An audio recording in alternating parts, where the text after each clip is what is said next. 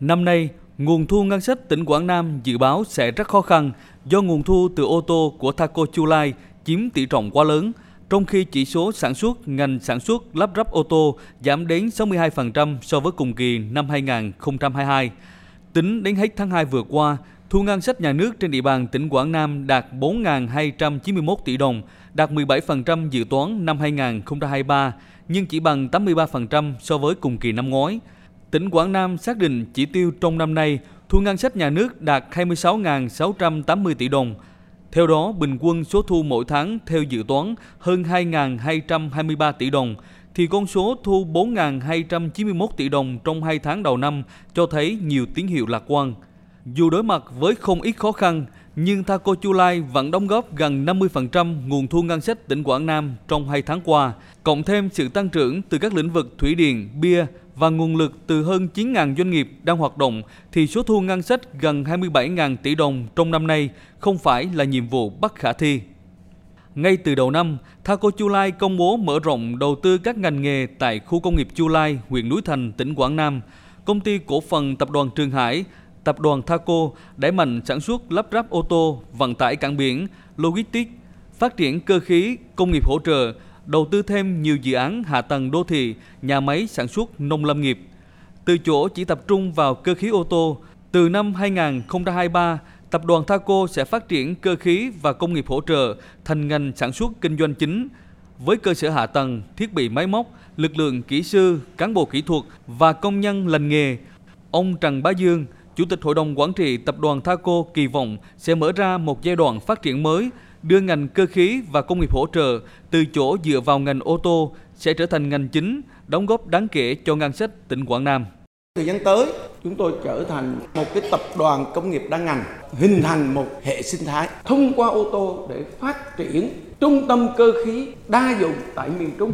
Nó là sự thay đổi tất yếu, đó là cơ hội để chúng ta có thể phát triển xây dựng ra một cái ngành sản xuất công nghiệp nội địa. Ngay từ đầu năm, tỉnh Quảng Nam đã đề nghị các doanh nghiệp xây dựng kế hoạch sản xuất, kinh doanh sát thực tế, nhất là các tập đoàn doanh nghiệp có tỷ trọng thu ngân sách lớn như tập đoàn Thaco, các nhà máy thủy điện, doanh nghiệp rượu, bia, nước giải khát, các doanh nghiệp FDI.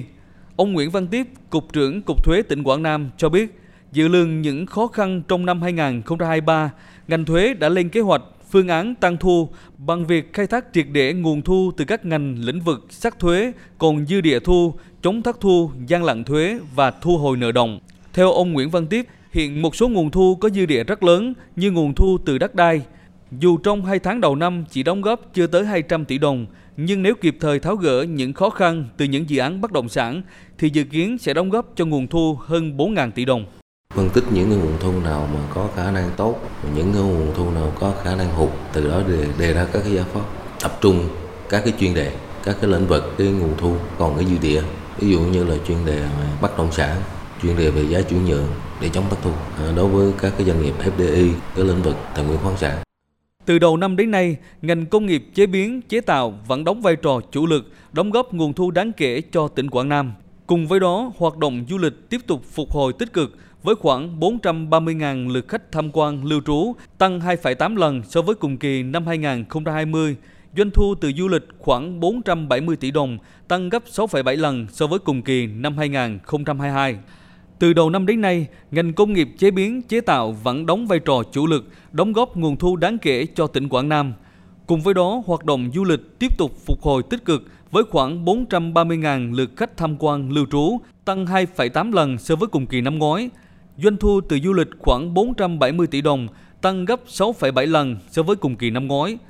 Theo ông Nguyễn Hưng, Phó Giám đốc Sở Kế hoạch và Đầu tư tỉnh Quảng Nam, trong giai đoạn nền kinh tế gặp nhiều khó khăn, tỉnh đã thực hiện các giải pháp thúc đẩy sản xuất, tạo điều kiện thuận lợi về thủ tục, sớm đưa các dự án vào hoạt động, hỗ trợ các doanh nghiệp nhỏ, siêu nhỏ về chính sách, thủ tục, khuyến khích khởi nghiệp, thu hút đầu tư.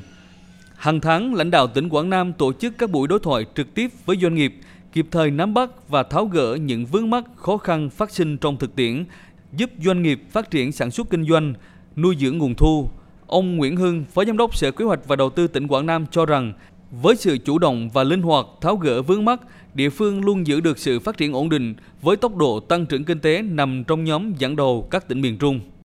Năm 2018 thì đóng góp về ngân sách trung ương khoảng 10%, 20 thì lên 14%, mà năm 3 này dự kiến đóng góp về ngân sách trung ương là khoảng 18%. Đây là một kết quả rất là nổi bật trong xúc cái chặng đường phát triển của tỉnh Quảng Nam. Tập trung hỗ trợ doanh nghiệp, mà đặc biệt là hỗ trợ khởi nghiệp, đổi mới sáng tạo với nhiều cái câu lạc bộ được hình thành và cái số lượng doanh nghiệp tăng rất cao. Năm 2022, tổng thu ngân sách nhà nước của tỉnh Quảng Nam đạt hơn 32,5 ngàn tỷ đồng, đứng thứ 11 trên 63 tỉnh thành phố trên cả nước. Tỷ lệ đóng góp về ngân sách trung ương và tốc độ tăng trưởng kinh tế của tỉnh này cũng đứng thứ 11 trên 63 tỉnh thành phố trong cả nước. Dự lường những khó khăn chung trong năm 2023, nên tỉnh Quảng Nam đặt mục tiêu thu ngân sách 26.680 tỷ đồng, bằng 82% so với tổng thu ngân sách năm ngoái. Ngay từ đầu năm, Chủ tịch Ủy ban Nhân dân tỉnh Quảng Nam đã ký chỉ thị về tăng cường thu ngân sách, yêu cầu chính quyền địa phương, các sở ban ngành liên quan phối hợp với ngành thuế đẩy mạnh hoạt động thu hút đầu tư, thúc đẩy sản xuất kinh doanh. Bức tranh kinh tế xã hội của tỉnh Quảng Nam những tháng đầu năm đã có những tín hiệu tích cực, nhưng đứng trước những khó khăn thách thức như hiện nay, ông Lê Trí Thanh, Chủ tịch Ủy ban Nhân dân tỉnh Quảng Nam đề nghị các cấp, ngành và địa phương phải quyết tâm, đồng lòng vượt khó, hoàn thành các nhiệm vụ, mục tiêu đã đề ra. Năm 2023 có nhiều nhân tố tiềm ẩn khó dự lường hết được. Có rất nhiều cái khó khăn xuất hiện, phải sẵn sàng ứng phó với những cái thách thức nhưng mà chúng ta vẫn đặt mục tiêu rất là lớn. Tốc độ tăng trưởng vẫn 9%, chắc chắn là phải nỗ lực cao thì mới có thể đạt được.